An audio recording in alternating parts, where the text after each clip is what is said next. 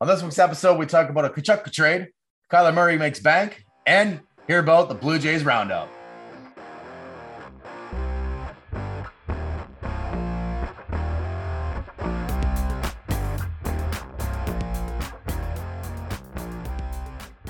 Hello, everyone, and welcome to episode 23, season two of Points and Penalties. For all our listeners, we'd like to remind you to please subscribe to our channel by clicking the little PMP button in the bottom right hand corner, right about here. Give us a like and follow on Facebook, Twitter, and Instagram at Points Penalties. My name is Josh. You guys know me. We're shorthanded today. No Kev. He's a little hungover from yesterday, or he's got dinner or something. Who knows? But a we got Pete. we got Jesse. They're here with me. Let's start up with you, Jess. What are you drinking tonight? I am drinking Pooch Envy. It's an Australian IPA from Refined Fool Brewing Co. And I believe, yeah, Sarnia, it's is brewed in here. So it's an Australian IPA brewed in Ontario. Hmm. Hmm. Yeah.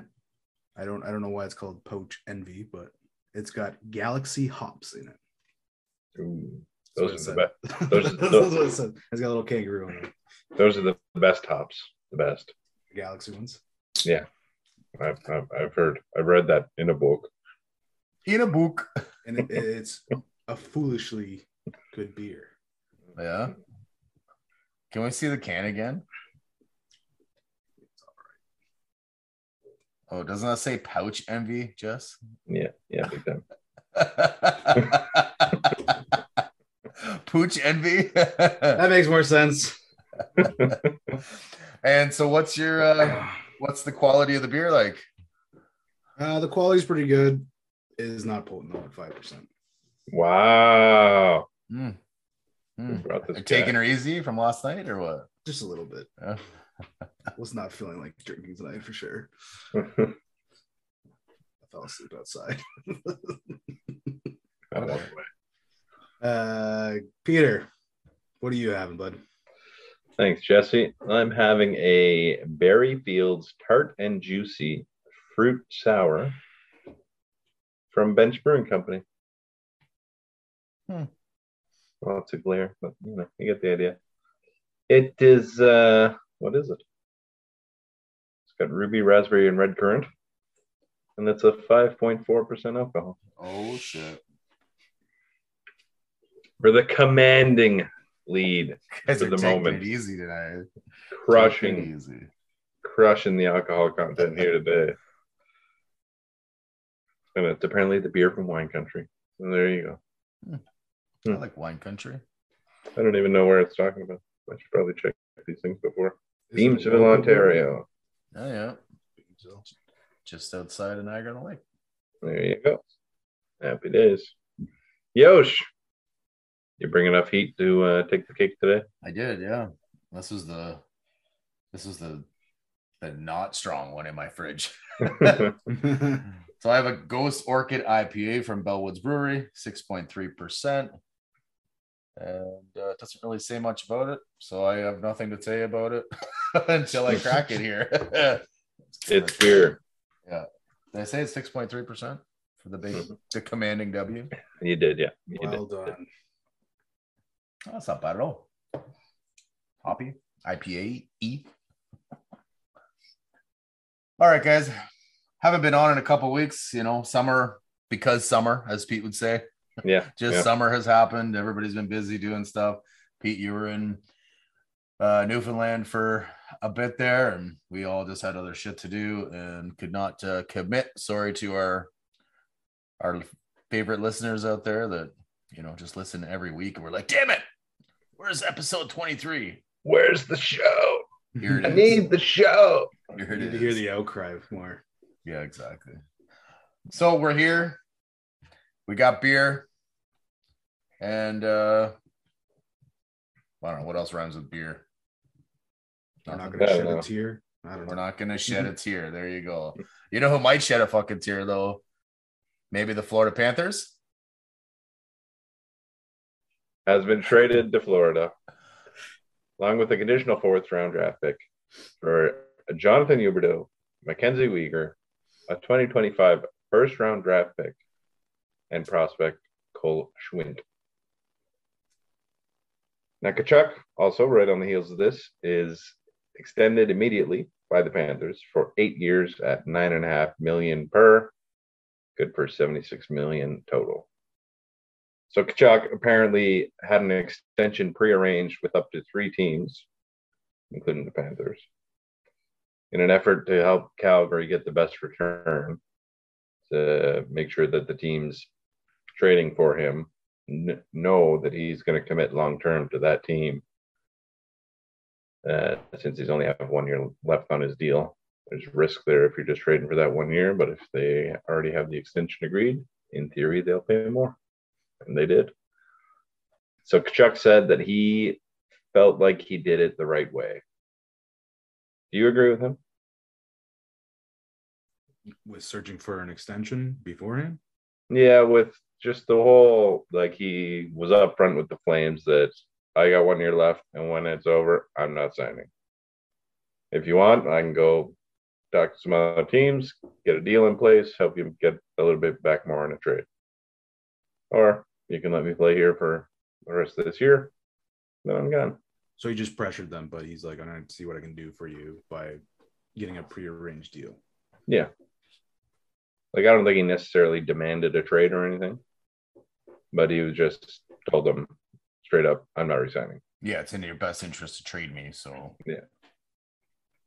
Yeah, I mean, I don't mind what he did there. Like as long as he did it legally, if you will, right? Like we know Yeah. there's there's tampering yeah. periods that uh, that can't be you can't talk in those areas, that time frame or whatever. So as long as it was uh, legal in that sense, then I, I think that's fine. Um, the Flames are definitely uh, taking a bit of a hit here in this last uh, few weeks with Gaudreau leaving as well. So that's uh, that's going to be tough for them, but getting Huberdeau back is uh, not horrible. You know, he's a what top five scorer this year, or top you know top ten for sure. Um, and uh, as long as they can re-sign him, then I don't think this is a total loss for Calgary at all. Yeah. I think he was like top three or two or something. Like he was right at the top of the league, give it up scoring. I mean, Uh, I'm fine with with him doing this. Like like Josh said, like as long as no not a huge issue with tampering. I don't even know if he would be in trouble for that. It would be usually the teams at that point Yeah. for the uh, Mhm. the tamp legal tampering period. But uh no, it's good on him. He gave it, like you said, came up up front, was like, listen, I'm not gonna be here. But I'll get you some stuff to help out for my absence, but I'm gone. Why did he want to leave? Uh, well, just for he, I don't think he gave a certain reason, but he just wanted to be somewhere else. Is he is he Canadian? No, he's No. from St. St. Louis. Is like he was born in Arizona, I think, but he's St. Louis was his hometown. That's where his dad was playing. Um, yeah, I agree with you guys. I think it's like you often hear when a superstar leaves to free agency, like I wish you wouldn't have left just for nothing. Mhm. Uh, like you heard it with John Tavares when he came to the Leafs, and even just with like Johnny Gaudreau, like he left for nothing. Now I don't know if the Flames would have necessarily moved him anyway because they were had a good team put together trying to go on a run. He's essentially a rental at that point. But maybe they do. Maybe they try and move him to somewhere where he's going to extend and get some return back that can contribute right away. Who knows? That didn't happen. They lost Gaudreau for nothing. So this way, they get Gaudreau and uh, sorry, not Gaudreau. They get Huberdeau and uh, Weegar back and a first round pick and a prospect. So they got a good return. Now the important part of this return is that Weegar and Huberdeau are both on their final year of their contracts this season. So I don't know if either of them are going to extend in Calgary. I don't know if you guys think they're going to or not. Maybe it depends how the year goes. But how much of an impact does that have on who won and lost this trade if at the end of the year Huberdeau and Weegar are both gone anyway? Or if they're both extended? Makes a huge difference to what Calgary got back here, obviously. Well, for sure. I mean, if they can re-sign at least Huberdeau, then you know, then that makes this trade probably fairly even, I guess. Um, maybe even better for for Calgary. Like you said, you're getting a top. He is top three in points this year, Huberdeau. So That's a, you know, that's that's big. They needed to replace the points that uh, they lost in Gaudreau and Tkachuk here. So obviously that's going to help out tremendously. But if one year, like one year is only one year, and unless you win it next year, it means shit if he walks away, right? So yeah, uh, I think they really need to work hard on re-signing Huberdeau. I'm not sure about this Weegar guy. He's not uh, on my radar, if you will. So he's he's a good defenseman. He's like he's not going to light up the scoreboard, but he's a good like top pair defenseman. Mm, okay, so that's that's good then in that sense. So, um, but to lose those two guys at the end of the year, and basically then you traded Tkachuk for I mean, I guess the way, rounder. yeah, yeah, exactly. The prospect of the first round. It's going to be at the end of the draft probably because Florida's probably going to be pretty good next year. It's not even next year; it's in twenty five.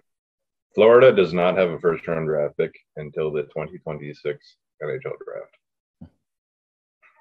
Holy, Jesus! My kid, my kid will me in school. Impact huge on on you know the the finalization, of the verdict of who won the trade.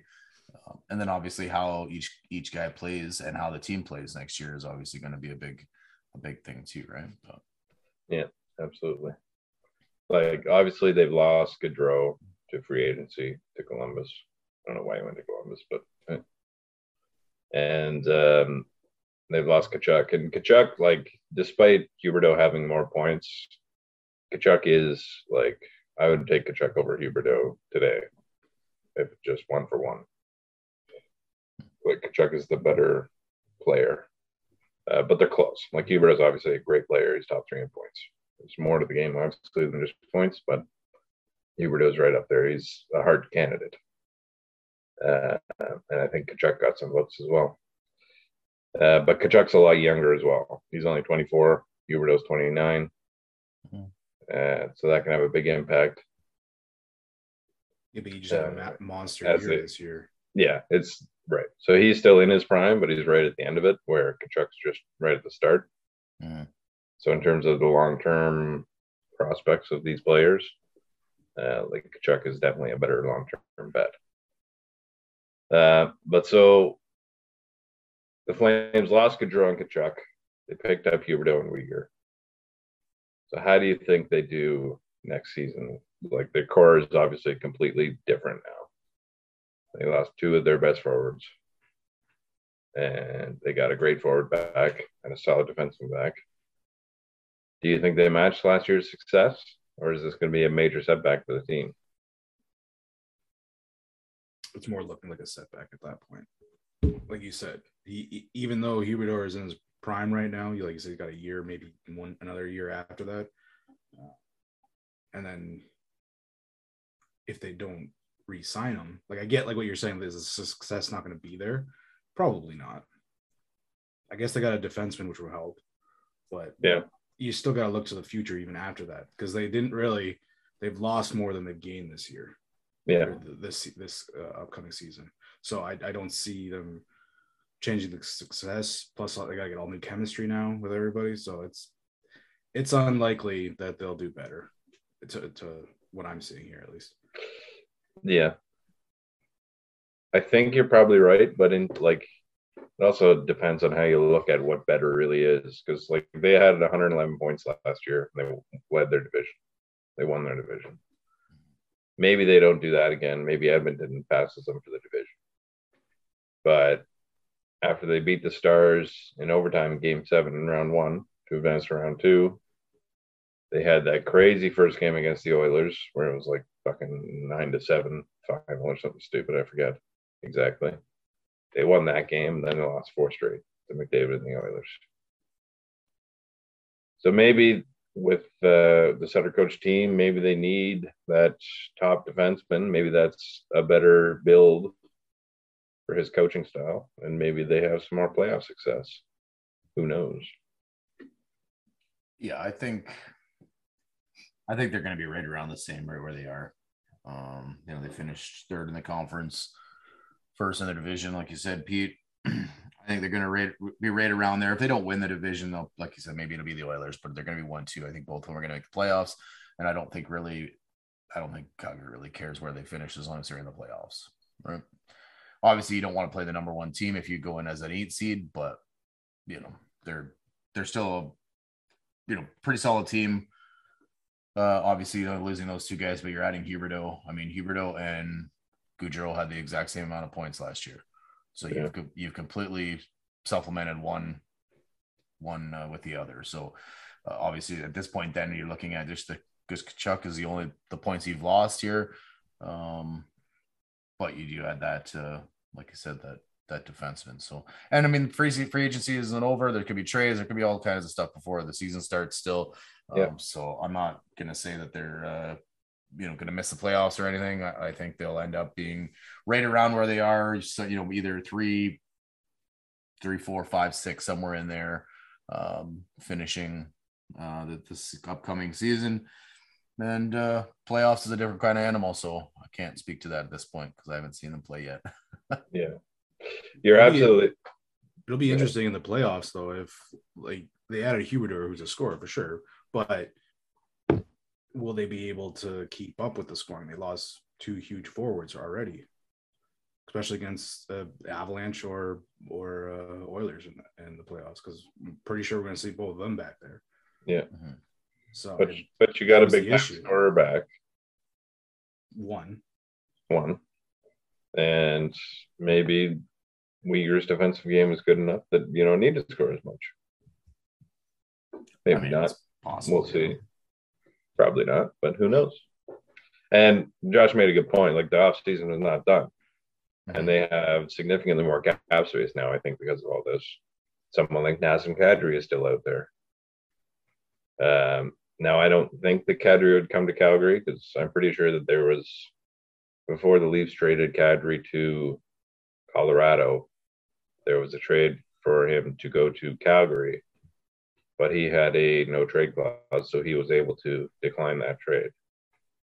But there was an agreement for him to go to Calgary from the Leafs that he said no to. So I don't think he would go there as a free agent, but stranger things have happened. Who knows? And maybe that's enough to get you to sort of back to the same echelon as where you were, unless Mhm. you're better on defense. Yeah, they definitely got some points to make up. Like Tkachuk scored 104 points last year, And, like- 40 something goals. yeah, that's a lot of uh, a lot of points to make up. But like I say, there's uh, definitely lots of time left. 42 goals for Tkachuk. So, but lots of time left, lots of things for them to do, and I don't know. Like I know you're saying Jess about your, um, you know, the mojo and the and whatnot between the players, but they got so much time to work on that that I don't think that's going to be an issue. If it Uh, was plus it's a long season too, so they can figure Right. it out on the go. Yeah. If it was like at the trade deadline, then I'd say, holy shit, this is a crazy, crazy trade. You know, being near the trade deadline, you're moving these guys, and now you have only a few weeks before hockey really matters in the playoffs, and you got to get your shit together and and whatnot. But uh, I think they got lots of time for the for the mojo. Well, time will tell. We'll just have to wait and see if they make any other moves and uh, how they actually fare this season. And how Tkachuk does now in the fucking Atlantic division with the Leafs, for fuck's sakes. Both of them there now. That's Meh. no fun. Man, fuck them. But we'll just have to wait and see. Uh, what's going on in the NFL, Jesse? All right. Well, the main thing that happened this week was Kyler Murray gets paid. Big signing, five years, 230.5 million with the 160 million guaranteed. It's roughly around 46 million per year. And these quarterbacks are making money. So I'm just going to spell this out to you. I think Kyler Murray is great. I think he is a great football player but I don't know if he has the size to stay in this league. He is listed at 5'10, and that was his big gripe during the NFL draft because he was so small. Would he be able to handle the punishment of the NFL? And he has had a lot of injuries. And the Cardinals have been one of the hotter teams to start a season, including last year. They had gone 10 and 2, and then they lost four of their last five in the regular season, and then they got their ass beat by the Super Bowl champs. the Rams. Easy, easy. That game was done by halftime, bro. But so th- this is a common theme with not just Kyler Murray. He, he's doing this in the NFL, but Cliff Kingsbury, his uh, his head coach there, uh, he's had issues. I didn't look up the the, the college stats for Cliff, but uh, I did see something that he struggles later in the year. He, they have a really good hot start to the year, and then they struggle down the stretch, which is what has been constantly happening here with Murray and the Cardinals. In 2020, they fin- they started the season six and three, but finished five and two down the stretch. And in his rookie season, he went three, three, and one, and that was after that's his rookie season. So like they weren't expecting to do too much, but that's a pretty good start for the most part for a rookie quarterback in the NFL. But then he went two and seven for the remaining games. So my question to you guys is: Do you think with his small stature, will Kyle Murray live up to this contract? I don't think his size really has anything to do with um, him living up to this contract. You look at Drew Brees, he was a short motherfucker, first He- ballot Hall of he- Famer. That's true. He You know. had, but he was a little bit taller. Did Doug he did- did Doug Flutie live up to his contract? God damn it! I don't know. I didn't look back that far. Another short guy. Like I, I don't think that the the height. Obviously, it can matter. Obviously, being taller helps. Uh, as you can throw easily over your linemen who are typically six five or bigger. Uh, but I don't think he's gonna live up to the contract because I don't think he's as good as they think he is. Um, I, I think uh, when you look at this, his tenure work so far, they start out good, then he, he shits the bed. So whether it's injuries, whether he's getting tired, uh, whether it's the a other bit teams, of injuries, I believe. Like I'm sure it is. yeah. hasn't really. uh, He's. I don't think he's missed a game, but he has been hurt, uh, and he's always has. It's always his hamstrings that are always wrapped up or a groin injury. huh, or like somebody else I know. Don't know what you're talking about. You're not even a fucking athlete anymore. No. About the same height too, aren't you? Actually, he's taller than me. he's got an inch under me. But yes. So yeah, I, I just don't think he's going to live up to the 160 guarantee and 230 over the whole five years. Uh, I, I just don't think that he's going to. He's got a hell of a division to play in, um, yeah, he does. And it's just going to be really tough for them to uh, uh, to even like finish the second. Like, you know what I mean? Like, it's going to be really tough in that division. so It all depends on what Trey Lance is going to do because That's fair, shit, yeah. shithawks are going to be fucking terrible this year. yeah, that's true. But That's uh, true. But still, I- I I think San Fran's probably going to be number two in that division too. Like I can understand these guys wanting to lock him up, Arizona wanting to lock Murray up. Um, but to me, he hasn't showed that he's worth $230 million. So that's where I, I couldn't give him that much money. That being said, if you have to trade him, move him, uh, or he walks away in free agency at whatever point, uh, like I said before this uh, this deal, then you can be really fucked because you could be taking two or three steps backwards depending on your draft capital and and so on and so forth. So um, it kind of might have been one of those things where they just had to get it done anyway. Um, like I said, just he is a good quarterback. I, I don't have you know too many issues that way. Like he can throw the ball, he can run. I just feel like as as your you showed here with their his stats uh, or you know record anyway uh, isn't the greatest down the stretch, and I I have a feeling that's going to continue. Yeah, I think I think I'm in the same uh, the same boat. Like, what is how many quarterbacks are out there getting paid more than 46 million a year? No, There's probably not that many. not that many. Um, Like, it's yeah. I think I, think it might even be a little bit less than uh, uh, Josh Allen. yeah. Like I think Josh Allen because they he got his contract uh last year. I last year. Can't Um, remember, yeah. I think it was. and he was uh so it, they were also given a lot of money so it's he obviously is going to be making more than josh allen and then i think uh, you got uh, rogers up there patty mahomes deshaun watson like i don't know how much more i know he's not the most in the league but he's he's up there. He's like, Like yeah, like is Top it top five. five? yeah, Yeah, he's, yeah, Number- and he's and number he's two. he is he's- number two. number two. Number two. Oh, Yeah, oh. yeah, no, that's an overpay for sure. Like he's That's what it is to pay a quarterback now, man. no, right, like not- going through the top five or six here. You know, you got A Rod at uh, 50 million a year, Kyler at 46.1 a year, Deshaun Watson at 46 million a year, Mahomes at 45 million a year, and then Josh Allen at 43 million a year.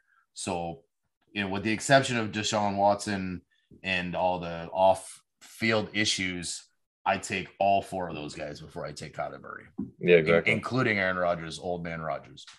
yeah, Yeah, that's not that's that's not bad at all. But like I said, like that's the going rate for these guys. And he is a do-it-all quarterback. He can run, he can pass really well. Um, my only issue with his stature is because there is a bigger toll on the smaller guys, especially when he has to the way that he plays. Like, yeah, we brought up Brees. He was, I think, like six something. Like he he wasn't very very tall, and he was able to get everything really really well. Like he he he, he got out of the way but he didn't play the same game as murray with all the running around and running into people and stuff like that. Mhm. Mm. murray's a crazy escape artist but he also holds onto the ball too much whereas brees always just fucking is like let it fly. And that was when why you saw his uh, passing percentage so high was because he wasn't going to take hit he knew that he, to to be in this league can't take hits so I that, that's why I think is the case. I also think him not living up to this contract. It it depends on the coach. I'm sorry, I'm I don't think Cliff Kingsbury's a good coach.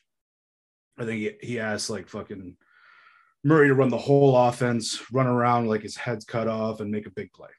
Like this air raid is not working in the in the NFL. You have to run the ball more, and not just your quarterback running the ball. You have to have your running backs go with it too. And who was the the running back that had a huge year this year? A bunch of touchdowns from Uh, he was from the Steelers. Yep, uh, James Conner. Yeah. So he he was in there. He was also hurt a lot too, but he was very very good on the goal line, especially with Murray because Murray is a threat to run there. And they kept scoring points that way. So like Murray's stats could have even been even better, but they just kept they kept doing it because he was leading the NFL at one point in the season in touchdowns. It's wild.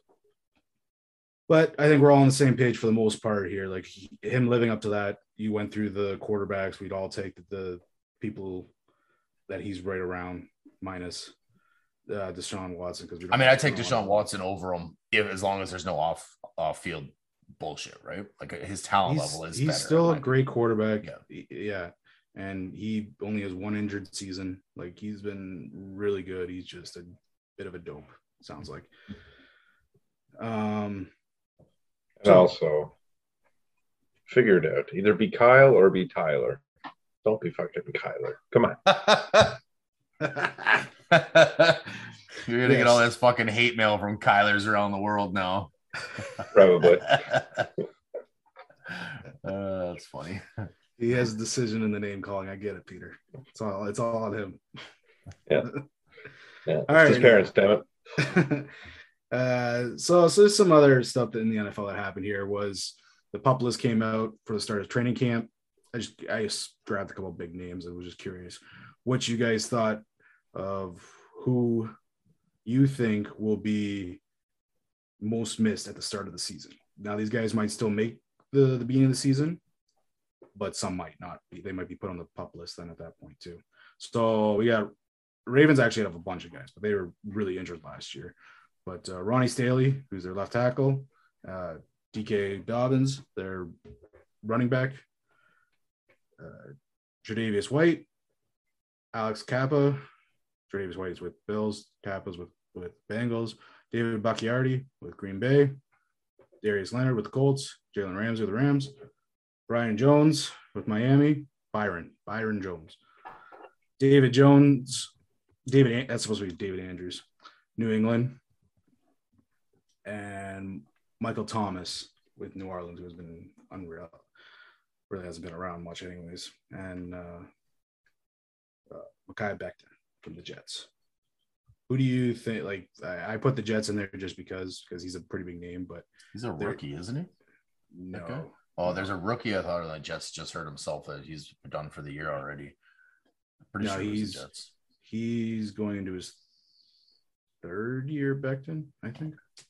Um, but yeah, who do you guys think here will be most missed by the start of the season if they're not able to get uh, get healthy? Yeah. For me, it's a guy like David Bakhtiari. Like old man Rodgers is is back. Happy days. But if you can't protect them, Mhm.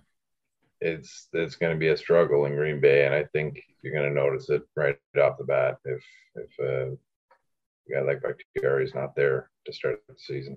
I mean, he only played one game last year, and Really? they still they uh and he still made it to the the first round bye.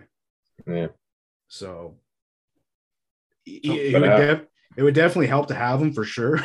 There's not a doubt, but they managed to figure it out. yeah.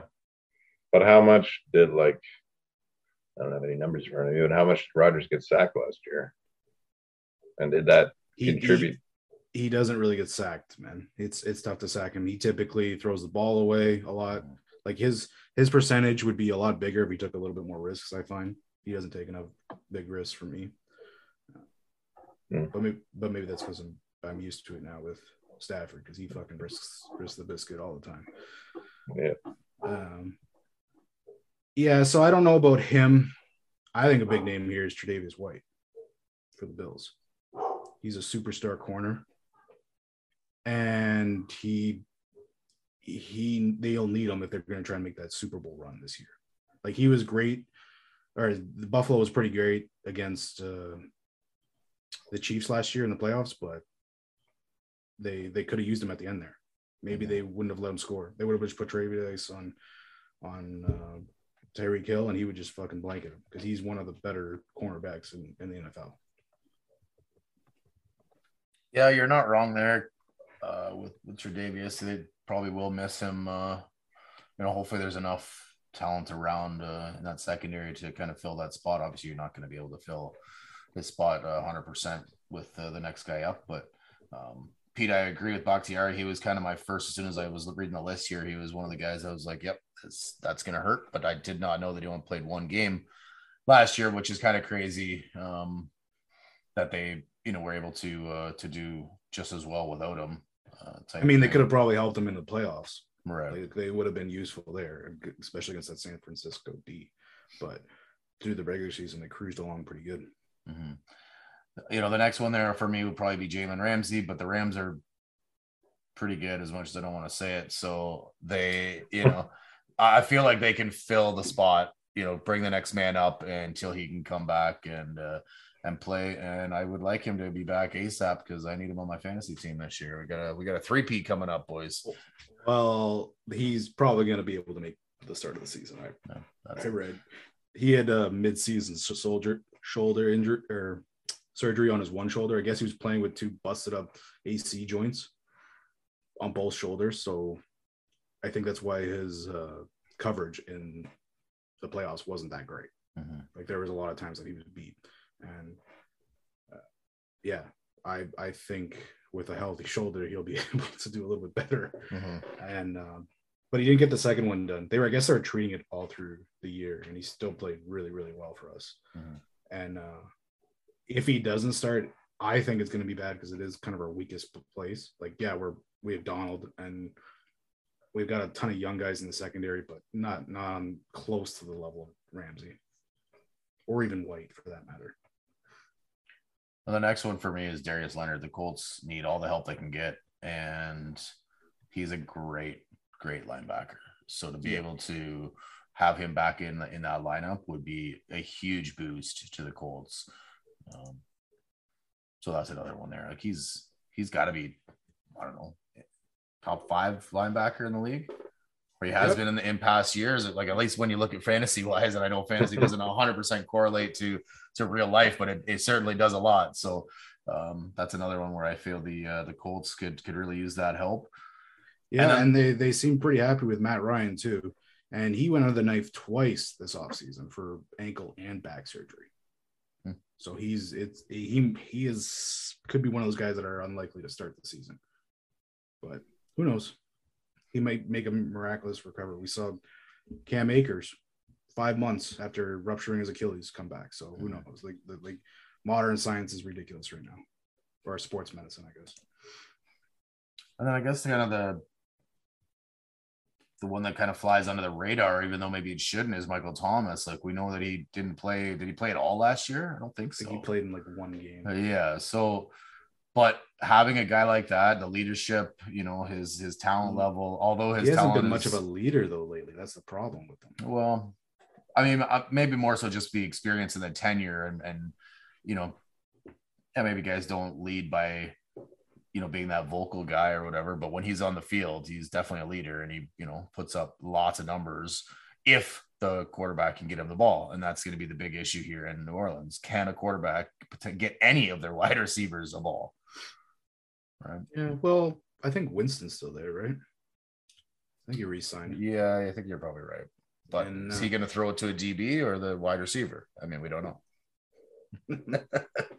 I mean, he's gonna throw to the DB. There's no question about that. But he, I would hope that he hit a couple wide receivers. I, I don't know about Michael Thomas, man. Like, eh, he's been MIA for the last like two years with injuries and stuff. So it's it's weird.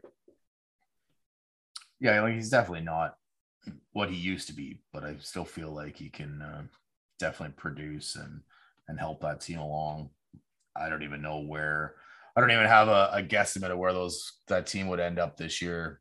It's just there are too too many pieces missing and too many pieces are from the wrong puzzle. It seems like they're just ever since Brees left. It seems like it just kind of that that franchise kind of fell apart a bit. But obviously they sell big pieces in Kamara and whatnot. But Well, he also got in trouble recently with the law.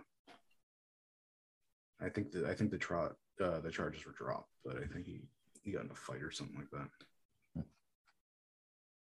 But I don't know. It's I, I don't think he's he's as valuable as you think, but that's just me because he, he's he he is a talent, but we've only ha- ever seen that talent really like twice, like in two years more or less. Like it wasn't that many. But he the one of the one years he had I think he has like the most receptions or something like that. Yeah, he took over for the most receptions in a single season, so that was that's a that's a pretty big season. Mhm. Uh, but yeah, that's all I got all for the NFL. I guess we'll be heading into Kev's topic. which is nothing. Because No, he's but- not here. But he he would appreciate who's in the MVP coming up.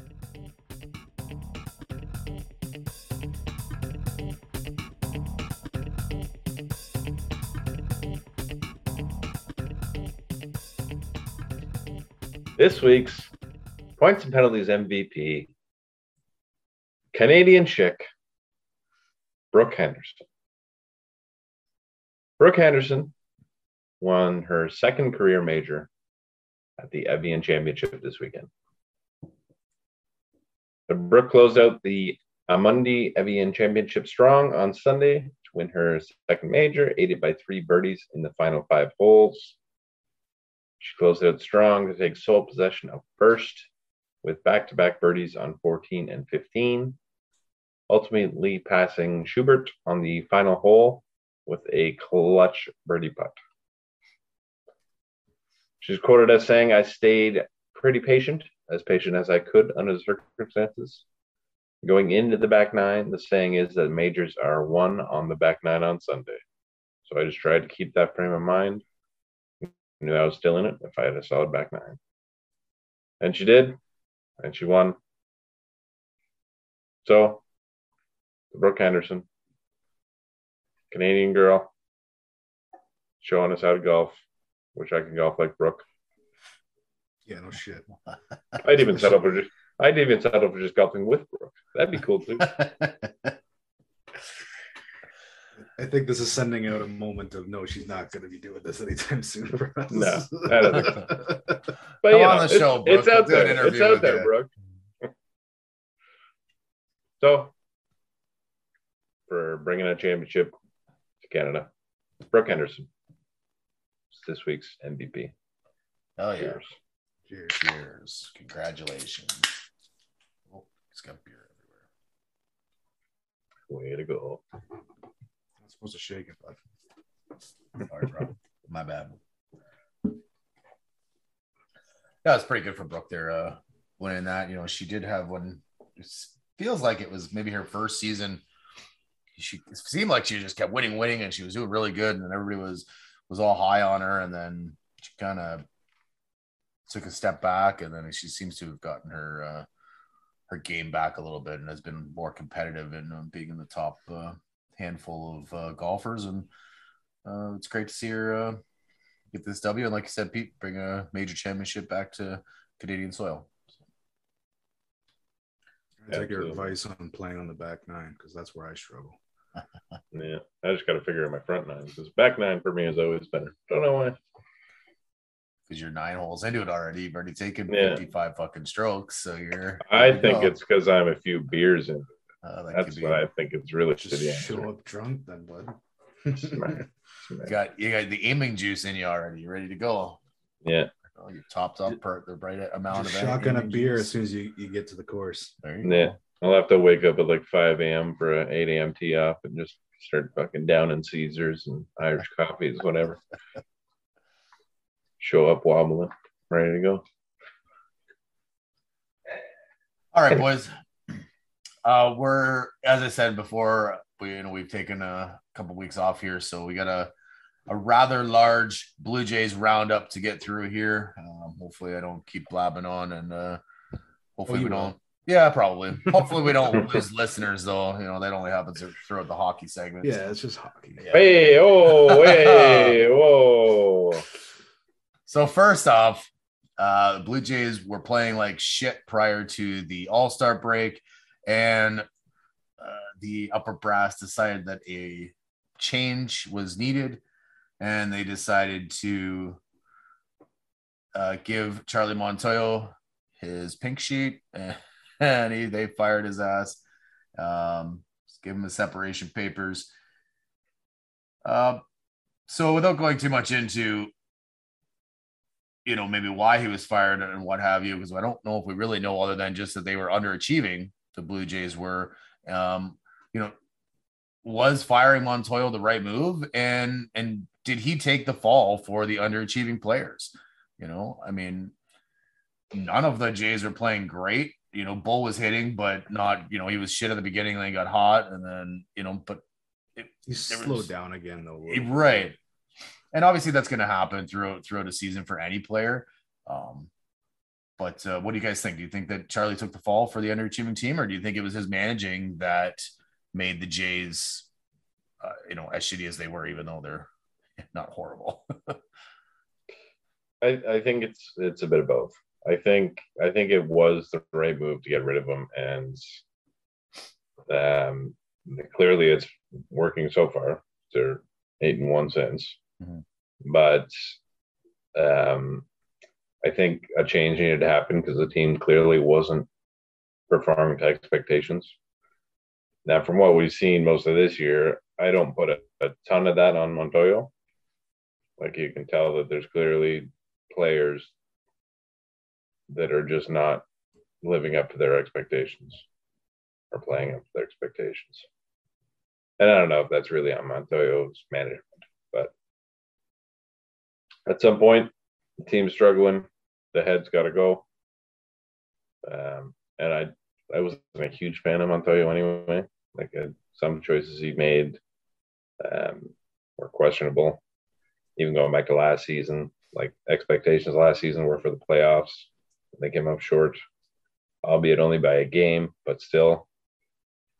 Um, so if it was me, he would have been on thin ice after last year, and then after the start they had, I think it was the right, the right decision to make.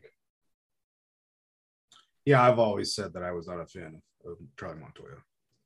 Here with you guys all the time, just like I don't care for him. I think he overshifts too much. I like shifts in the game. I, I've always been a big proponent of having that, but he overshifts a little bit here, and that was what I saw early on in the season was just a lot of balls getting to the side that didn't have anyone playing on there. And I there was other things too. He brought in pitchers at different times that I didn't really understand.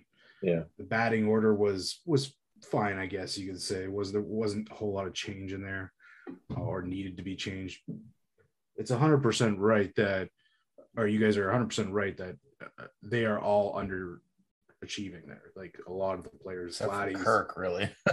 well, okay, yeah, you're right. He's, Right, he's he's having a breakout season for sure. But um, Vladdy's real not playing well. Like we knew that there was he was going to pro- probably put up the same numbers as last year, but this what he has happened now is quite the the decrease in pr- production.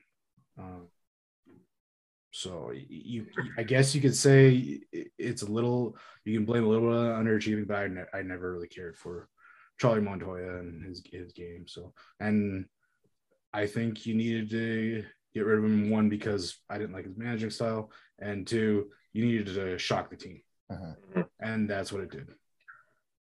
Yeah, you're right. I mean, 100%. Sometimes you know you have to make a move, even though it, uh, you know, maybe the, the coach didn't have anything to do with. I mean, obviously, coach will always have something to do with winning and losing, but, um, but like you said, you have to have the take the headstone fall and and uh, you know take that top guy down type thing, and and it's gonna like I said shake everything up. People have uh, new respect for the game again. They you know have a new respect for their or maybe just not a renewed respect for their new bench but bench boss. Um, you know, obviously they still uh, like John Schneider's been great for a long time. Uh, lots of guys really like him personally, and you know his personality that way. And then obviously uh, he's he's obviously doing something right to be uh, to be where he is now as the interim. Um, who knows He's- what will happen in the future if he uh, you know becomes uh, full time or whatever, uh, like hired as the head coach. But For sure, but like it's just interesting. The first couple games I watched, like I got excited for the Jays again. I, I wanted to see the games and how aggressive all the players were playing. Like he he wanted them to be more aggressive, so he let the players just play. Yeah, and they, he changed up the lineup a bit. Like he bumped up Vladdy into the two hole, um, and his his thought process there was to get him as many as bats as he can, and just moving up that one slot will you know might get you an extra bat a game. You know, um, Yeah. and Well, so that's obviously going to game's changed a bunch too, where your best hitter now is at two, more Pretty than well, three.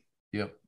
So, um, yeah, I, so I was surprised when it happened. I wasn't surprised that it happened. It's just the timing. I thought that they would, not that the, the season was already toast, and if it was, then they probably could have just left it until the end of the year to fire him, type thing, uh, or three quarters of the way through the year. I just didn't think that they would do it at this point, being that they were, you know, still on the playoff hunt, you know, for wild card and whatnot. I figured they would still just let it ride.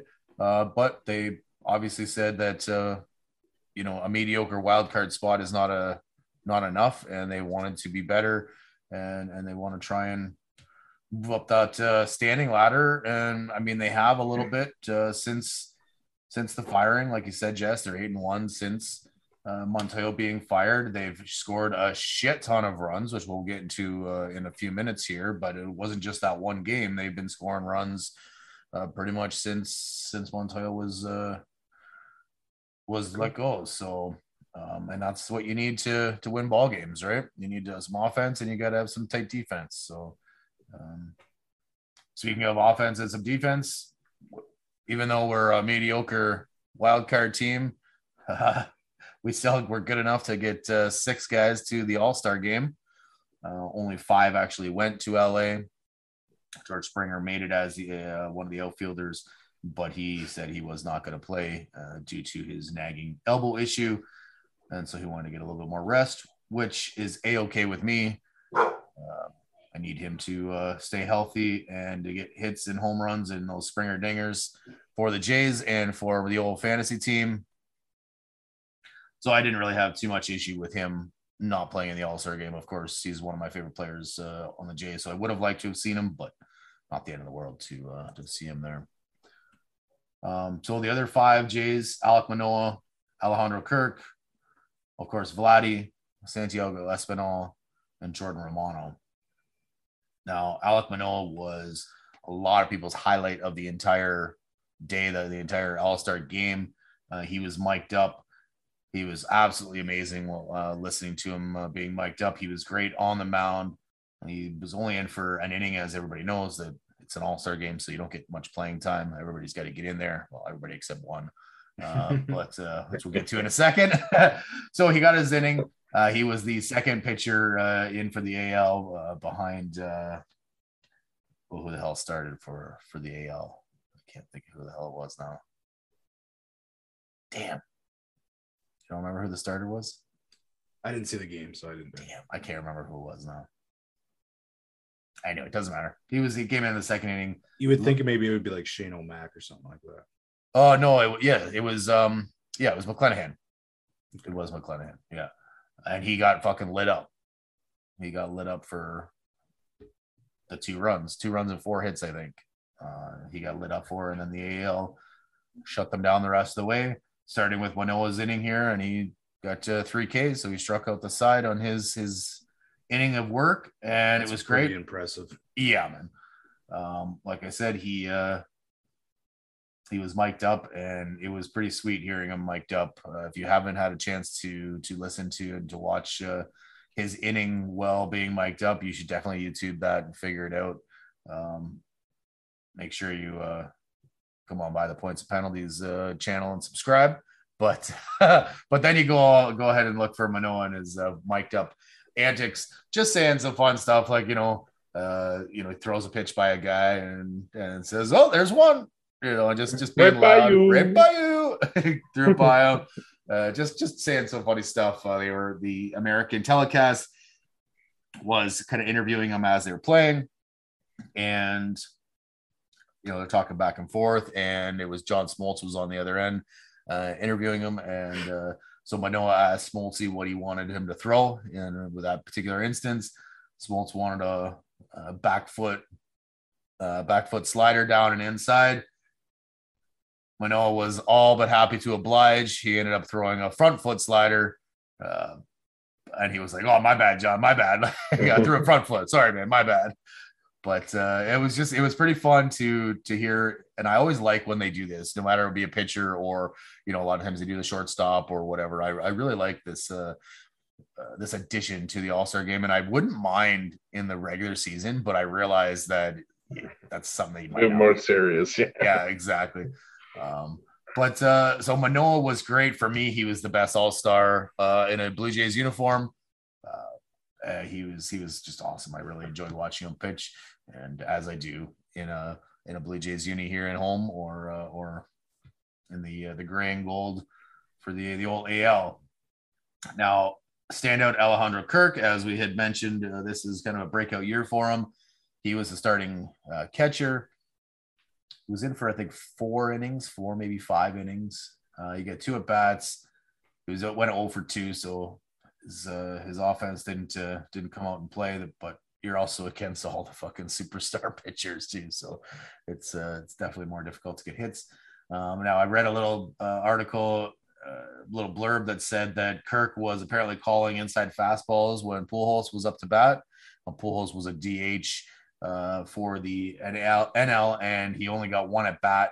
Um, but I guess uh, it seemed like Kirky was trying to try to feed him one so that he could give maybe, him a gift. Yeah, give him a little gift, give him a little a little uh, you know nice fastball inside for uh, a quick quick home run or something for for Pujols. We know that Pujols was in the home run derby uh, the day before, so maybe just give him one last uh, home run in the midsummer midsummer classic, which I thought was you know it's a good idea um, for a guy like Pujols. I wouldn't do it for anybody else unless you know maybe a Miggy as well, just be you know based on this is probably your last go at it, and it's it's I mean obviously it's competitive game because it means something in the playoffs, um, winning this game. But at the same time, these guys are kids when they are out there. They are having so much fun, just enjoying being with all the top end guys and, and having a hell of a time. Uh, so I don't mind feeding him these fastballs to try and get him to get a big hit. Uh, he did hit it to about the warning track. Pujols did, uh, but uh, couldn't muscle it over the wall. But what are your guys' thoughts on feeding him fastballs or or feeding feeding anybody fastballs just so they can hit one out in in a game like this. I, I like it. It's it's it's respect. Respect for the guy who's had a great career and is obviously in his last. All Star game. And the game does have an impact on like what is it? The winner gets home in the World Series. Yeah. Yeah, but like it's not a huge, huge deal. So I, I don't mind this at all. I like it. Try to get the guy one last home run. It's not like you're giving it to him. You still got to No. do it. Yeah. You still got to hit He- the ball. He's still got to do his job, and the Yeah. pitcher might just overpower him. Yeah. Mm-hmm. So I don't mind this one bit. I like it. No, yeah, I'm fine. I'm exact same sentiment with you, what you're thinking, Pete. Like, not a big deal. Last go ahead, go around for him here at the Midsummer Classic, and Kurt just trying to make sure he has a good one. I guess. Hmm. Yeah, and, even the pitcher, um, Blackburn, I believe is his name from Oakland. He was Oakland's only uh, All Star, and and he was also in this article because he was pitching to Pujols at this time, and he said he was down for it. He said he kept calling him inside fastballs, and he wasn't shaking. He was just just fine giving him these inside fastballs, and it seemed like he would have been just as just happy, just as fine happy to to have uh, Pujols hit one out on him uh, in that. You know, like I said, it's a respect thing, and I think it would be although it, as a pitcher it sucks to give up home runs and you feel bad and whatever because there's nothing your defense can do in in an instance like this i think uh, i think most pitchers will be gladly give up a home run to a first ballot hall of famer Yeah. uh continue on with our other all-stars we had vladdy he uh, was the mvp last year uh, there was thoughts that maybe he could be the back-to-back uh, mvp but he didn't do a damn thing uh, in this game, he went 0 for 2. Uh, he did make one nice little stretch uh, on a really nice double play. Uh, Cleveland Indians uh, second baseman Giménez kind of backhanded behind the back, little flip over to uh, can't remember who the shortstop might have been. I can't remember who it was now. Anyway, they rifled it over to after stepping on the bag, rifled it over to first base and uh, made a hell of a play. And Vladdy had to stretch a little bit, but uh, that was pretty much the highlight for Vladdy's uh, All Star game. Which obviously we would prefer some some big hits. It would have been nice to see a fucking massive bomb, but uh, alas, it didn't work out. No big D. It's just a fun game anyway. And then uh, Santiago Santiago Espinal, he ended up being a uh, uh, reserve, I guess, if you want to call it, uh, at second base. He was 0 for 1 with a walk. His defense was on point as per usual, uh, but uh, his So I just got a question. Whatever happened to Altuve? um Because I would have thought he would have been at second. well Altuve was initially the starter, I believe, but didn't play, I think, because of an injury or something to that that He's effect. having a pretty good season this year. yeah. And Yeah, I'm pretty weird that we sure he was Andres. Giménez, and and Espinal. Like, don't get me wrong. I think Espinal's having a great season for him, but Yeah. it's it's not a whole lot of talent at that uh, Keystone. at the Keystone. Yeah, yeah. I think mostly because uh, I'm pretty sure Altuve was the starter. It was supposed to be. He got the votes, but he did. You know, same like like Springer just said, no, I'm not playing for whatever like his his uh injury, whatever. I'm pretty sure that's that was the case uh, for Altuve. So. But yeah, so his defense was good. Obviously, he's not there for his offense, even though his offense has been pretty good this season uh, in Espinal. Uh, but it was nice to see him out there and uh, making some plays and whatnot. I mean, he did better than another two uh, All Stars. Yeah, this is true. this is true. You got on base. and then one that kind of uh, bites my ass the wrong way is uh, Jordan Romano. He is the best closer in baseball right now, or at least in the AL. And he kind of got screwed because they didn't even give him a chance to pitch in the All Star game. Um, they brought in uh, Clase as the closer. He got all three of his outs in the ninth inning, and that was the ball game. Um, I guess they were kind of thinking that maybe because the NL was only they only lost by one, so they, I think the thought process was, you know, just in case um, they can, if, if, the NL were to, to come back and score that run, then they could bring in Romano to shut it down. Um, that didn't happen. They didn't need it. Clase was good enough to uh, to get all his outs, but it kind of kind of ticks me off just in the sense that all these guys, you know, they work hard all year or for the first half of the year and they get these votes, they get in there, you're you're an all-star. Every other person gets on that field except for you. How pissed off would you be that you don't even get a batter? You know, like there's if you look at the stats, everybody was like inning, inning, inning, inning. The first four innings were pretty much all starters. They all pitched their first four innings, or sorry, they got all got three three outs, pitched the entire inning, and then they started going committee wise, which I understand you got to get all those bullpen guys in and that type of thing. Um, and then some guys got a point one of an inning. Well, point one is only one out, so why couldn't you give Romano one out? That's that's what I would have liked to have seen. Um, you know, I don't know who would have got the save if it were if you put Clase out there and he gets the first two outs, and then you say, okay, that's good enough. Let's bring Romano in, and he gets the last out. I'm not sure who would actually get the save there, but who cares in an All Star game? Nobody really cares if you get the W or if you got the save in an All Star game. You just it's all about just being there. So for me, I feel like Romano got screwed here by not being able to pitch in, in this All Star game. Um, it, it's just the experience that he's, he, you know, obviously he got the experience of the whole weekend, hanging out with the guys in the bullpen, all that stuff. But being on that stage, uh, he didn't get to do, and uh, that, that really sucks for him. And and being the best pitcher, best closer in the game, uh, in my opinion, anyway, I think that they should have given him a shot.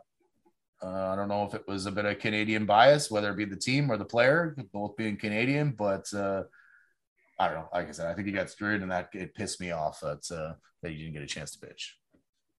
I mean, you're not wrong with like probably the best for the AL. Um, I think I think Chad Green's up there though. He's been pitching really well for the Yankees. I don't think he has the amount of sta- saves because Chapman was there for the most part, but he still has blown a couple saves this year. Well, still, I mean, shit happens, but yeah, he's still I mean, really good for sure. Either way, he even if he wasn't even in the you know, I mean, if, as long as he made it, he was obviously going to be a top reliever to make it to begin with. So there's so many relievers out there, so you know, you can only put so many on the All Star game, and then to not put him in, just kind of irks me. Yeah. Well, hopefully it irks him too, and um, he can play the rest of this year and next with a chip on his shoulder. Sure. Get back to another All Star game. And... Or play the rest of this year out and get us a championship. Exactly. Yeah, no, I remember like we were talking about this on All Star Night, and uh, or maybe it was the next day, and just, I think it was you that said you're okay with it because it doesn't. There's no opportunity for him to get hurt, you know, being out there, and yeah, he still gets the uh, you know the the whole All Star experience. He just doesn't get to sit on the hump, but um, and I can appreciate that the whole injury thing, but uh, I feel like this is just too big of a an event for this guy to get screwed out on, and I was Yeah. And it sucks to be the only guy. yeah. For Like sure. if there if there's a handful that didn't get in there for whatever reason, okay. Mhm. But you're the only guy that didn't get to play. Yeah. At least Everyone else AL, played. Yeah. Yeah. yeah. So Yeah. I'm sure that could be frustrating, but uh, you know, he's, he's got to get back there next year. Yeah. Yeah. And he did an interview and he, you know, he said he was disappointed, but uh, he, you know, he understands the game and the way it works and, you know, all, all that shit. And, and I mean, they didn't have any pitchers left other than Romano. So literally if the NL would have, would have tied it up, you know, Clase's got to finish the game and it could go three innings. Right. Yeah. So that I understand keeping a guy.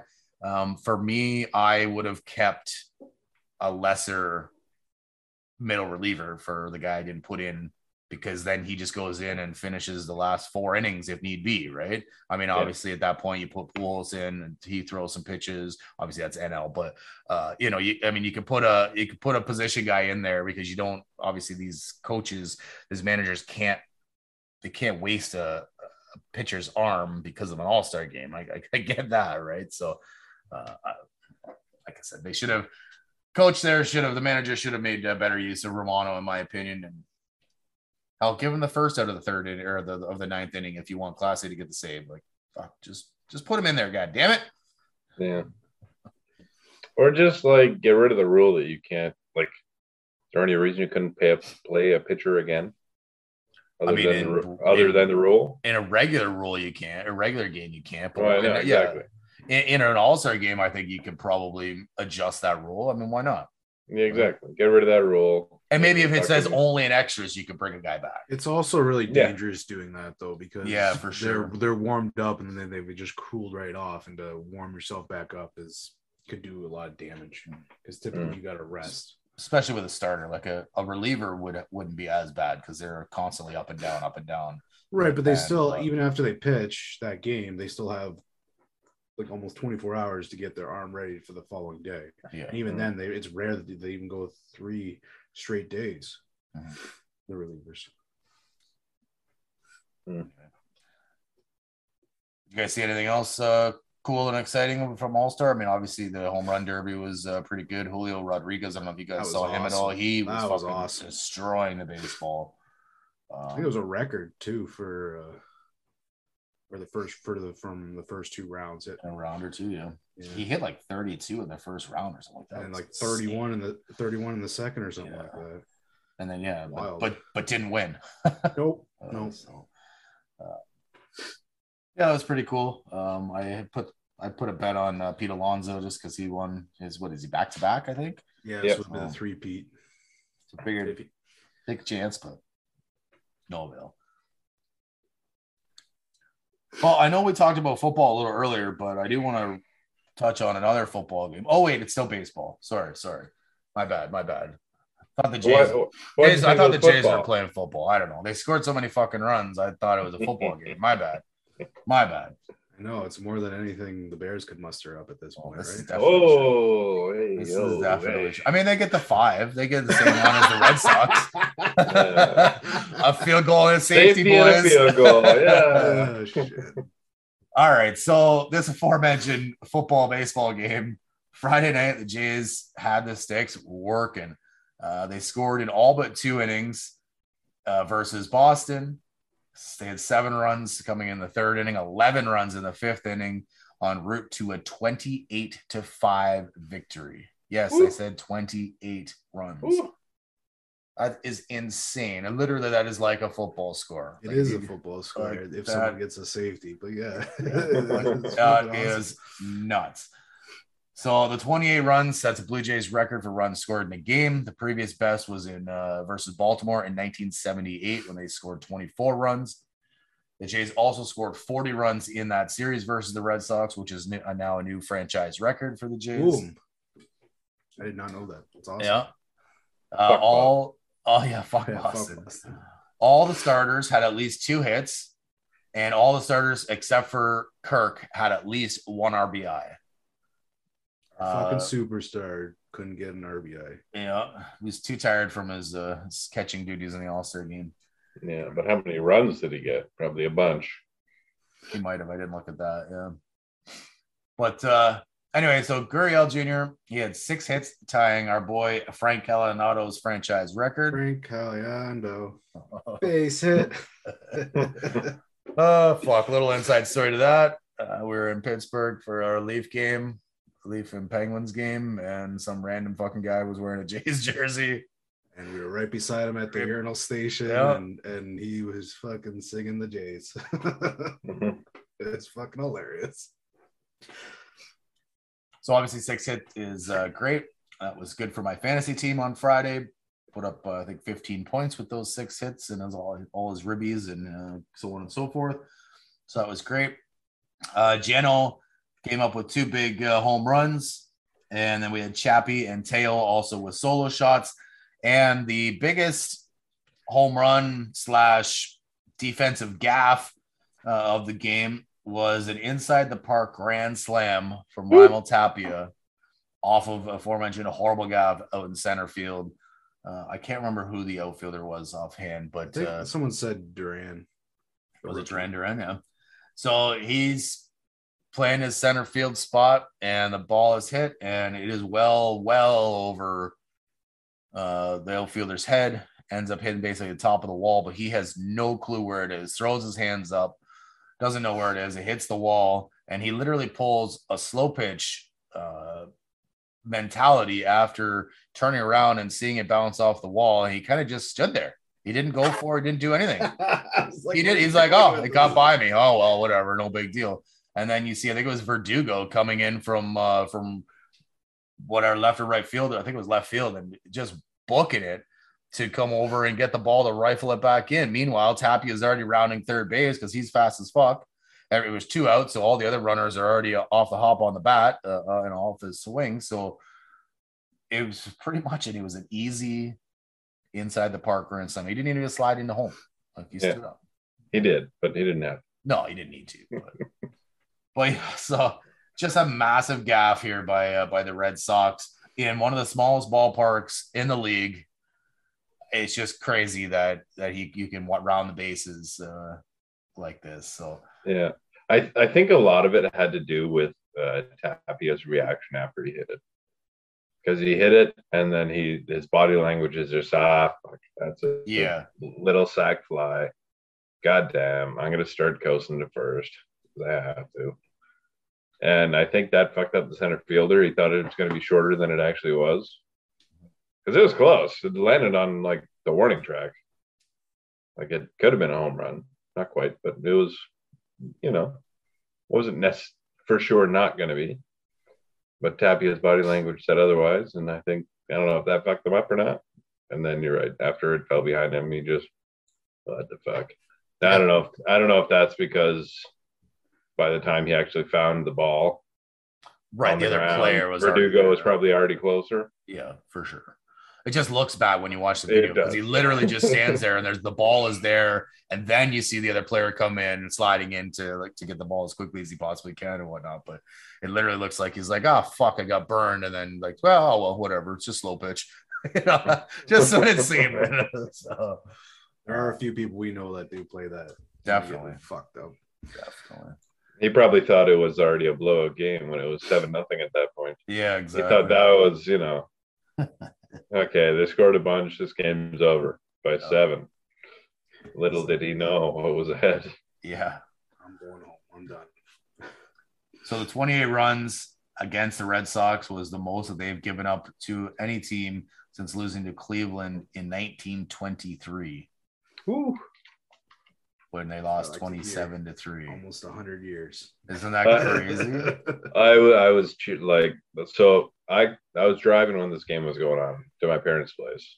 When I got there, I walked in, I looked at the score, it said 23 to whatever.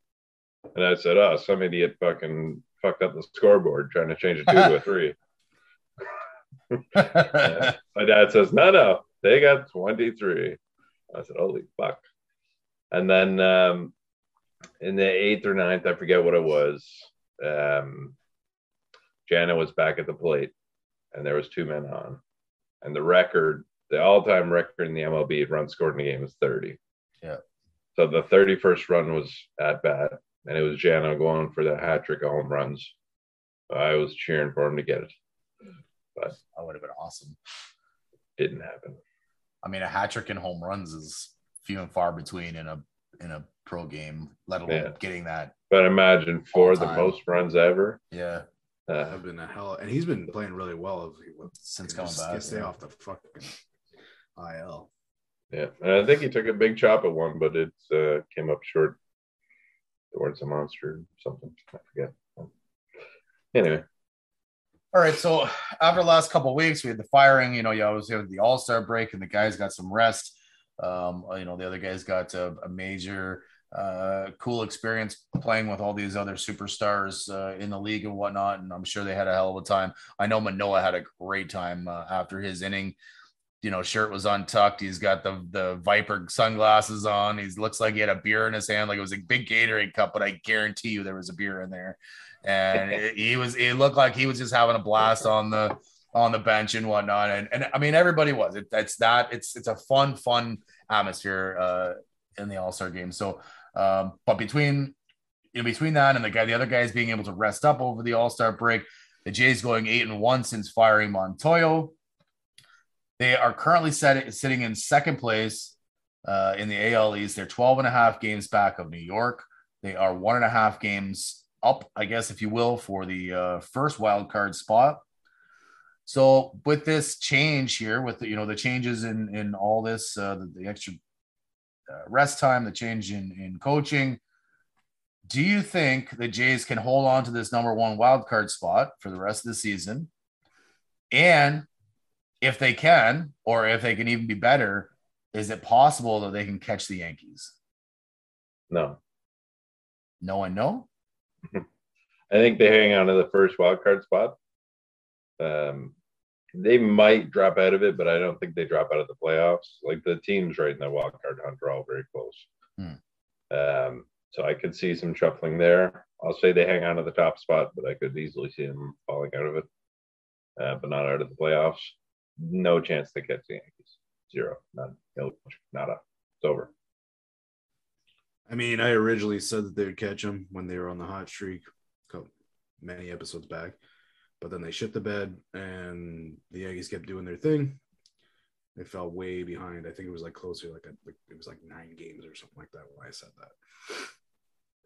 But at this point, I'm gonna have to agree with Peter, and I know Yosh. I think you said as well that they were gonna catch him.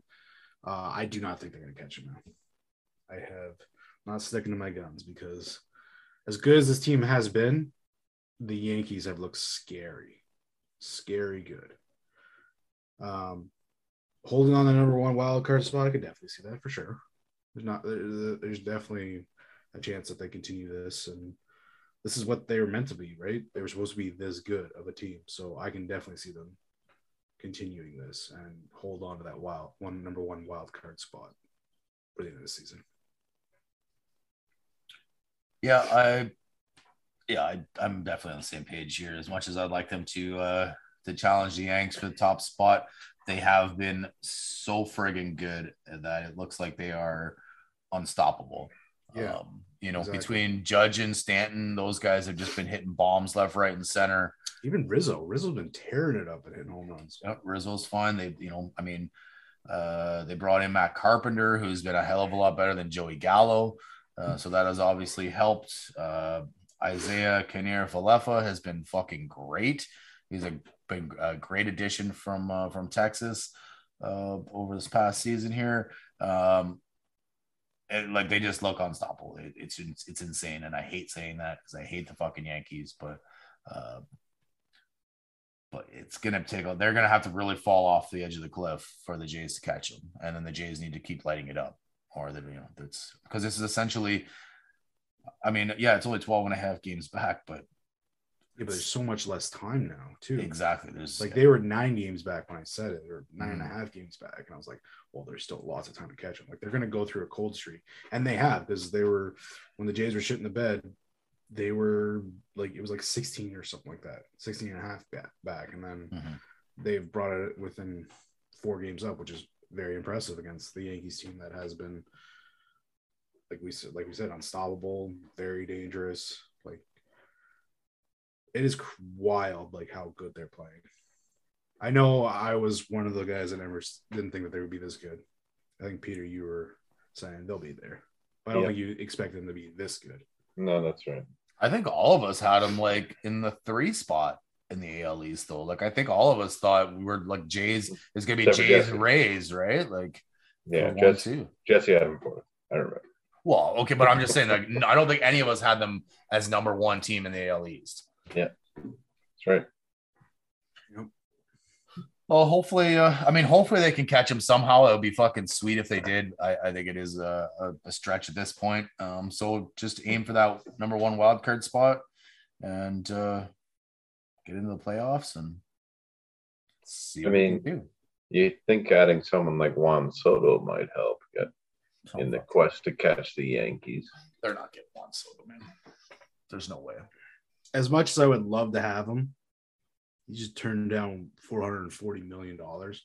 I get it's with the Nationals, but do we really have that money? I mean, we do if we don't want to sign fucking Bo and Vlad, Yeah. right? Yeah. When their when their time comes. So And at the same time, you could argue like Juan is like Juan hasn't had a good season this year. His average is terrible, but he still has a great OPS because he all he does is hit home runs and walks. So he's turning into like the typical uh, outfielder where they just hit bombs and fucking take bases, which is good, but that's not who he is.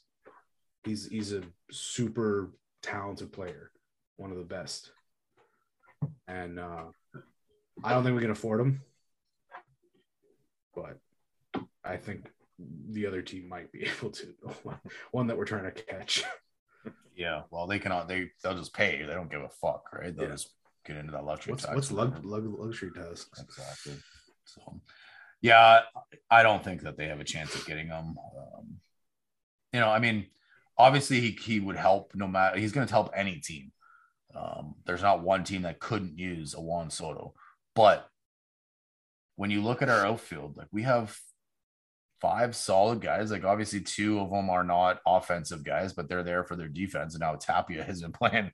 His offense been pretty good as of late. But um, yeah, I'm shocked at how well he's been playing because like yeah. he was in Colorado, he wasn't this good, and that's that's a hitter's dream right there. So it's it's.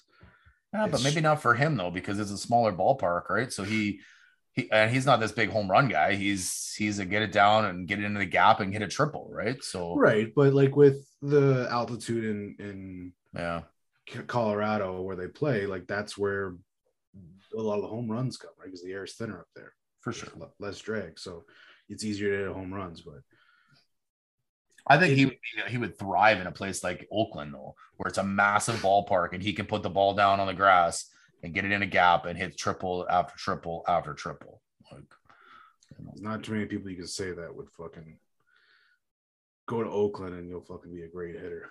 Well, I just mean because of the fucking ballpark size, like yeah. you know. But I mean, it's Oakland we're talking about. It's not like they're any good. no, but they will be again in a couple years. Yeah, of course, of course. So that's what they do. All right, guys, that's uh that's about it for the old Blue Jay segment. Didn't uh, quite ramble on as long as I thought I might. But you did uh, a lot. I rambled on. hey, somebody had to fill Kev's segment with fucking ah. jibber jabber, right? all right, who's gonna take on this penalty box here? All right, I'll yeah. Hey, all right. There you go, bud. I'll do it for you. All right, so we got Charles Leclerc. Uh, he's in our penalty box for blowing a race in the French Grand Prix. Formula. Uh. Formula. Uh. say it. Say crap. Say it. what did you just say? I love pancakes. oh, fuck. Uh, good old Talladega Nights. So, who ended up winning was Mac, uh, Max uh, Ver, Ver, Verstappen. He won after Charles Leclerc crashes, uh, and he claims that it was his mistake. He was shit in the bed. Uh, it is the third time this season that the 24 year old has failed to finish a race after having led. Leclerc has converted only two of his seven Pole starts into wins, which I just learned is when you're at the front. I didn't know that before, but I'm learning. Me neither. I learned too. Good thing we got Yosh around. Or did you read yep. that, Yosh? No, no. Pole position is uh, it's, it's definitely the first. Actually, I initially thought it was if you were in if you were in one or two, but I'm pretty sure if you are the number one, like you're the fastest qualifying uh, laps and whatnot. I you, knew that's how they how they figured out the, the placing. I knew that that it was uh it was how you finish in the qualifying, but mm-hmm. I did not know it was called pole position. Yeah, pole position is number the number one spot because you you I mean you have the lead right off the hop, right? Like even though it's green light and go, you're still technically your car is five feet ahead of the other cars. So technically. Yep. And so with this latest gifting for Verstappen, Verstappen, Verstappen, the opportunity to open up a 63 point gap in the dri- uh, drivers championship. So I figured this out too. Uh, Charles Leclerc has not won one, but he's won a couple races, so that's that's the good thing. Uh, so if he loses the championship by 32 points at the end of the season, or sorry, he is saying if I lose the championship by 32 points at the end of the season, I will know where the, they're coming from, and it's unacceptable. I need to get on top of those things. So he's yeah. Uh, understanding his huge mistake, which was massive. Um, hopefully, it's it's a lesson quickly learned. Yeah, I was watching, and I I don't even like I wasn't watching the race, but I was watching the replays of of his spin out, and that's all it really was. It was a little spin out. He kind of hit the wall, and I don't even think the vehicle, the, the car was too damaged, but it it just didn't look. It looks super harmless. Like he's just taking the corner. He took it wide, and I don't know. There was, you know, they have the rumble strips, and there's some paint along the edges, and I don't know if he just got slippery or what. And all of a sudden, he kind of hit that edge, and around and around he went, and into the wall. And I don't, like I said, I don't think he really damaged the car too much, but I don't think they the pit crew was yelling at him like, "Put the fucking thing in reverse and get the fuck back out there," type thing, and you can still win. Uh, and and I guess he couldn't. I guess there was no throttle. Whatever whatever happened during the crash, he couldn't get the uh, he couldn't get the engine to throttle up and, and to accelerate to uh, to go anywhere. So um, whatever the crash happened, whatever the damage was, was obviously uh, created more damage for his uh, his driver championship uh, bid. You know, and uh, he's in second place, but uh, Verstappen is that's a huge. I, I'm pretty sure six three points by the sounds of it, it sounds like it's a it's a win, two wins between them now. Yeah, but I'm not 100 percent sure on the uh, on the way the points work and what you how many points you get. But uh, what I'm gathering here from when he says that uh, if they lose the championship by 32 points, he knows where it comes from, and I'm pretty sure 32 points must be what you get for a W. So, um, but yeah, he definitely fucked that one up. Like it he's got all kinds of space. There's nobody around him, and he just fucking spins out. It's you know it's unfortunate, obviously, and I'm happy that he was okay. He's you know they're not injured or anything, but uh, but yeah, he, he done fucked up in the French Grand Prix. Yeah, I don't know if he got greedy or what, trying to take corners too fast instead of just coasting to a victory, or I don't know. Yeah, it was on the outside of the corner too, so it's not like you know he wasn't barreling down and trying to take the corner too tight. Like he was on the outside of the corner, which is typically not where they make their, you know, where they they typically are in the middle of the of the track or on the inside when they make a turn. So I'm not exactly sure what happened there, but well, no, I think a lot of times they take they try and stay as close to the outside as they can to not lose any speed through the corner. That's fair, yeah. So they try and make the corner as wide as possible. And he probably just made it a bit too wide. Wide and got loose, and there she goes. Yep. Well, either way, it's the first time for a fucking Formula uh, driver to be in the penalty box. Formula. Look at the delay. I see the thumbnail right there when he's just frozen. yeah.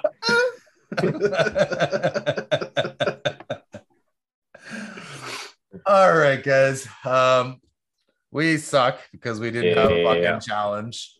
Uh, really, really sucks. Um, Pete, why don't you go through our scores for today, which obviously we all minus one. We also have a yeah. couple golf rounds to go. Uh, and uh, I just give the listeners a little taste of what we did yesterday. Yeah. So unfortunately, you're right. Everyone except for Kevin gets a minus one because he's not here today to participate in our lack of challengedness. And again, it was last minute. Oh, I'm not showing up. Yep. Yeah, yeah, a little suspect if you ask me. But she probably like a minus, his golf scores. Yeah, she probably get a minus two for that, but oh. yeah, who knows? So yes, we um, we have golfed twice since our last podcast as a group. First time was last Sunday at Beaverdale. Uh, I had just got off a plane the night before, but whatever. Great time to go golfing. Fuck yeah. So we went out to Beaverdale, had a good round. Uh, Beaverdale is a bit of a short course here in Ontario. Uh, Josh put up a outrageous 87. Yeah. Which is just like Josh doesn't play that well. Come on. But it's short course. I mean, we all shot under 100 that day, so that that goes to show you what the course is like. exactly, exactly. And then what happened yesterday? Uh, yeah. Although fucking Kev killed it. Yeah. So uh, me and Kevin tied with 95, I believe, on the Beaverdale day, and then I think Jesse had 97, 98, 98. Yeah. So he brought up the rear. So Josh got the plus two for that day. Me and Kev tied second, that got a plus one.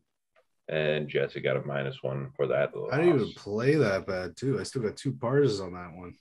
Yeah, not good I enough, just, I just shit the, I shit the bed through the rest of them, which is typical. Yeah. But I put a, I put a, uh, forward a couple good good holes, and that's about it. The rest of it's all garbage.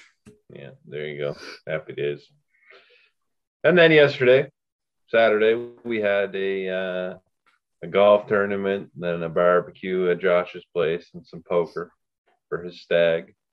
I'm wearing my Uh, shirt, my funky shirt, my pineapples.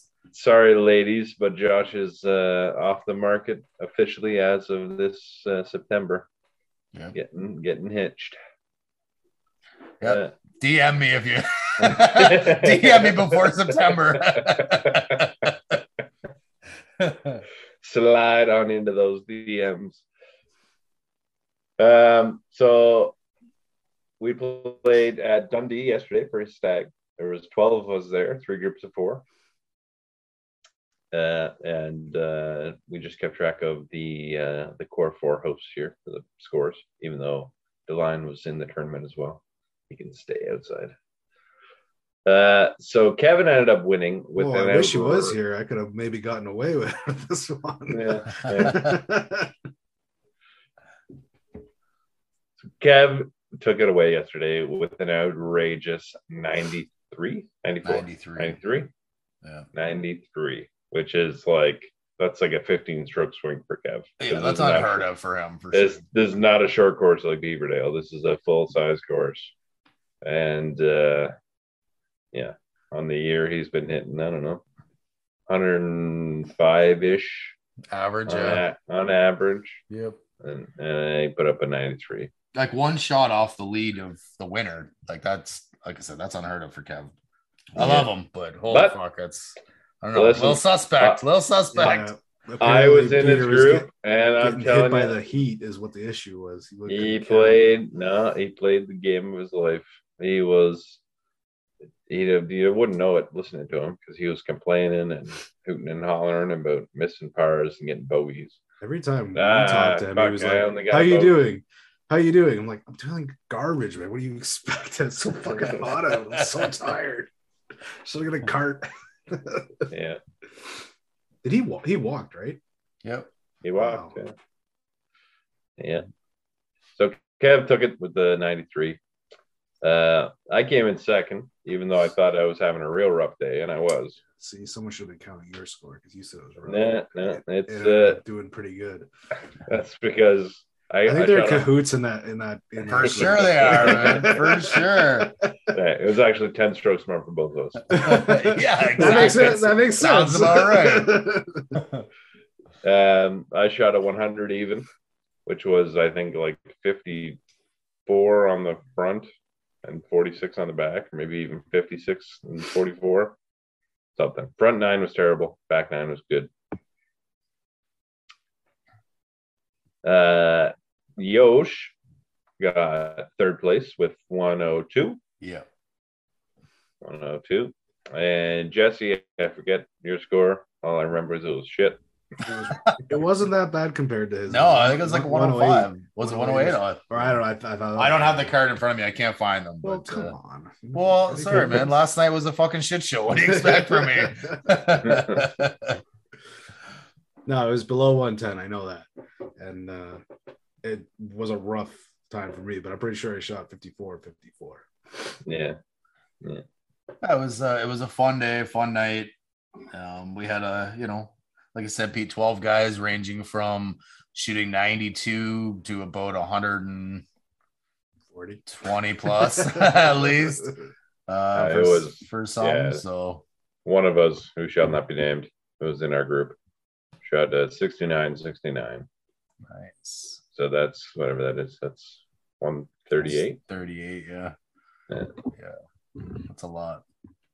That makes you tired of shooting that many. Like seriously, that that many strokes. Like it's you know, but yeah, it was a it was a great night. Uh, you know, thanks to all the guys that came out and had fun. Uh, we did a little uh obviously we had some prizes for uh you know best score. We had worst score prize because you gotta you gotta do that. We did a long drive contest. Uh, and then we did best dress contest, which was all wacky clothing, uh, whatever you can do. And uh, so our buddy Clint, who we've talked about many times on this podcast, he basically cleaned up and he will no longer be invited to any golf uh, activities. uh, he he won the round. He won the longest drive, and the fucker even won best dressed as he showed up uh, looking much like Payne Stewart with the short pants, long socks, a sweater vest, a tie, and uh, lo and behold, he had a fucking Masters green jacket on as well, uh, and a funky fedora type hat, uh, which uh, which definitely was uh, took the cake for best dressed. Um, Peter, why didn't you show up with like something wacky? yeah, Because I don't, I don't, I don't have those things. I mean, you could just buy them like I I do. know. It's like What? You think like, you think those this shirt is in my closet like- normally? ten Yeah. dollars. uh, Is, isn't that your thing? that's my it's my uh my vacation shirt, my Yeah, pineapples. See, there you go. No, I, uh, I more or less forgot there was a best dress thing happening, and uh, I just dressed like normal. Just Well, you know what, bud? pooter. You know what? You won a shit ton of money last night at poker, so I expect a fucking wacky shirt the next time we play golf. Fucker, how much money did you win last night? I prefer not to say. Yeah, yeah. You don't, you don't want the old lady knowing how much money you made on the side. It was like sixty bucks. yeah, yeah, yeah. More like six times that. Like, Yeah, Yeah, exactly. exactly. All right. Well, we got some changes, big changes here in Yeah, the overall scores. So what do we got? big swings. So, so the total scores for today, I ended up plus one. Kev was plus three. Jesse was minus three, and Yosh was plus one. So that brings our totals for the season. There's now a tie for first place. Yeah. Jesse and Josh are both sitting at plus six on the season. Yeah. You want to go golfing this weekend, Jess? Uh, that's, that's the thing is golfing's killing me. it's no longer sports knowledge. It's just about golf and sports knowledge. Yeah. Wait, Hopefully like I said before the show, man, we gotta play like a cornhole tournament. I'll, I'll fucking win. Oh, we can do that. We can do that. Let's do it. Well, we're hey, next weekend won't be a show next weekend Oh because yeah. we're going camping. See, there's gonna be some extra points uh, available next weekend for whatever fucking random drunken camping games we washer play. toss. I gotta fix it. You guys fucking broke it yesterday. We're playing I so didn't. much. pl- I didn't play it. Oh, all Someone- right. Well, it was- whoever it was did, Kevin Kevin. broke it. Yeah, I gotta fucking aff- reaffix the tube to the center. So. Kev said he hit so many, he hit the tube so many times that it broke. That's what he said. Yeah. Uh, So anyway, after you get the champs here, me and Jess at plus six. What else we got? Hey, easy, easy, easy. Well, so Kev, for the first time in like, I don't know, two Ever? seasons. Ever? Has he ever been at a plus? I don't know. he's always but he been. At, he's always been at a zero before, or even. But has he ever been at a plus? I don't know. Yeah. That's a that's a curious question. Somebody should But go it- back through all the uh, episode Yeah, documents and find scores. out. But he is now sitting at. It wouldn't be hard either because I think he started off. Unless he you started just go to the front of the fucking. Yeah. each season. So Kev is officially positive for I think the first time ever, sitting at plus one after getting three points out of two golf tournaments. yeah. No, yeah. See, he probably didn't want to show, show up today, so he didn't lose a challenge, so that he got all those Yeah. pluses. And And uh, that's the end of the scores. You guys. Yeah, right. No, no, no, no. There's one more you got to talk about. So Peter is bringing up the rear now, taking over for Kev, sitting down at a minus four on the season. No bueno, boys. No bueno.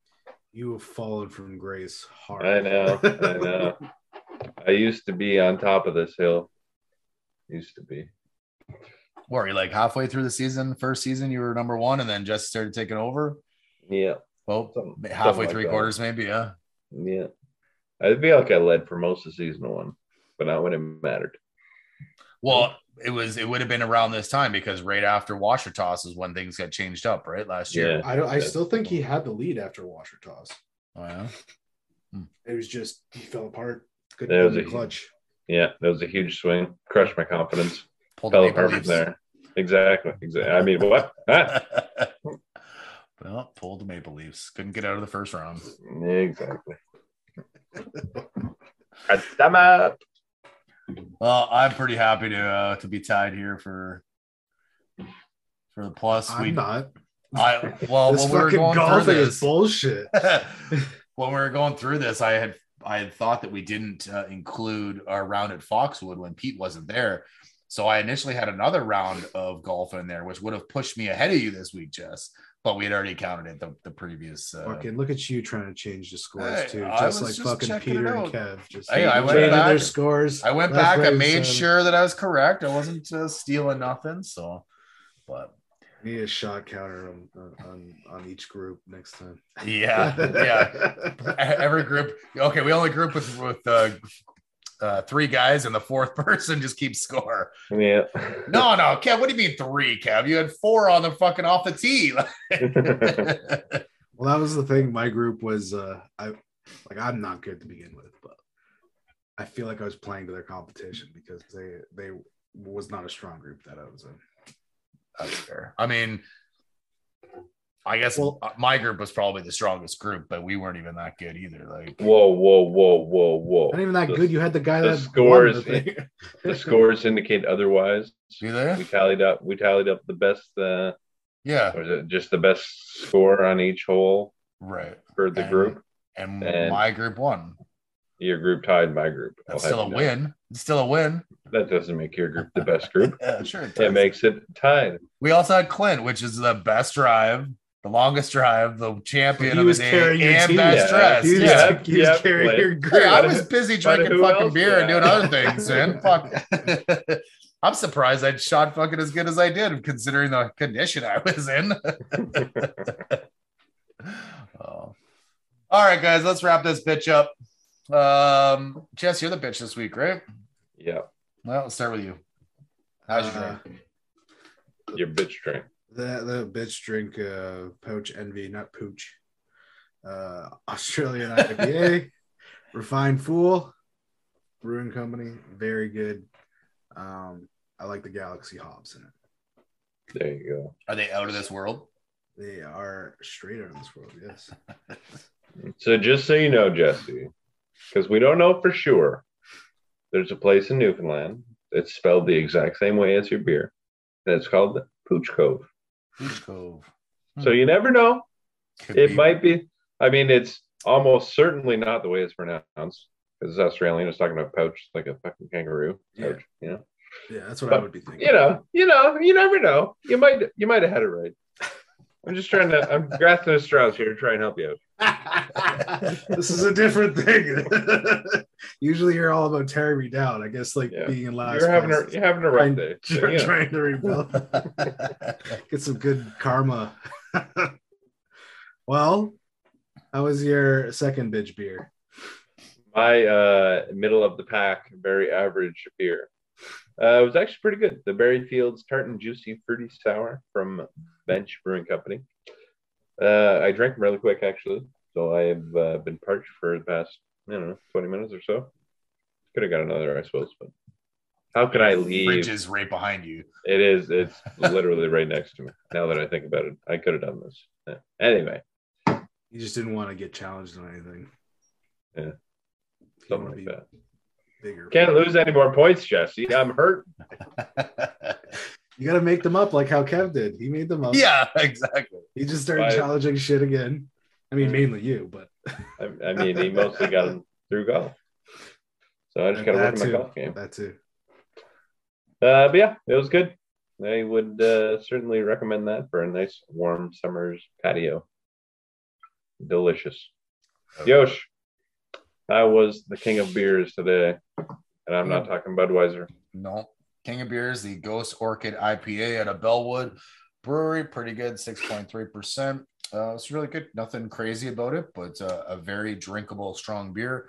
Um, this could definitely be uh, drank on a hot patio, much like most beers, but uh, I really enjoyed it. Just finishing it up now. Uh, you know, I don't let myself get parched like Pete, but uh, you know, but yeah, it was pretty good. Solid beer. Enjoyed it. The last sip here. Top notch. Perfect timing. Yeah, it's good, eh? I'll let that uh, finish up just the right time. All right, guys, that's about it. Anybody got else uh, anything else to say before I uh, sign off here? You know, any well wishes to Kevin while he's uh, while he's away, or you want to chirp him a little bit, or anything? I mean, we did a bit.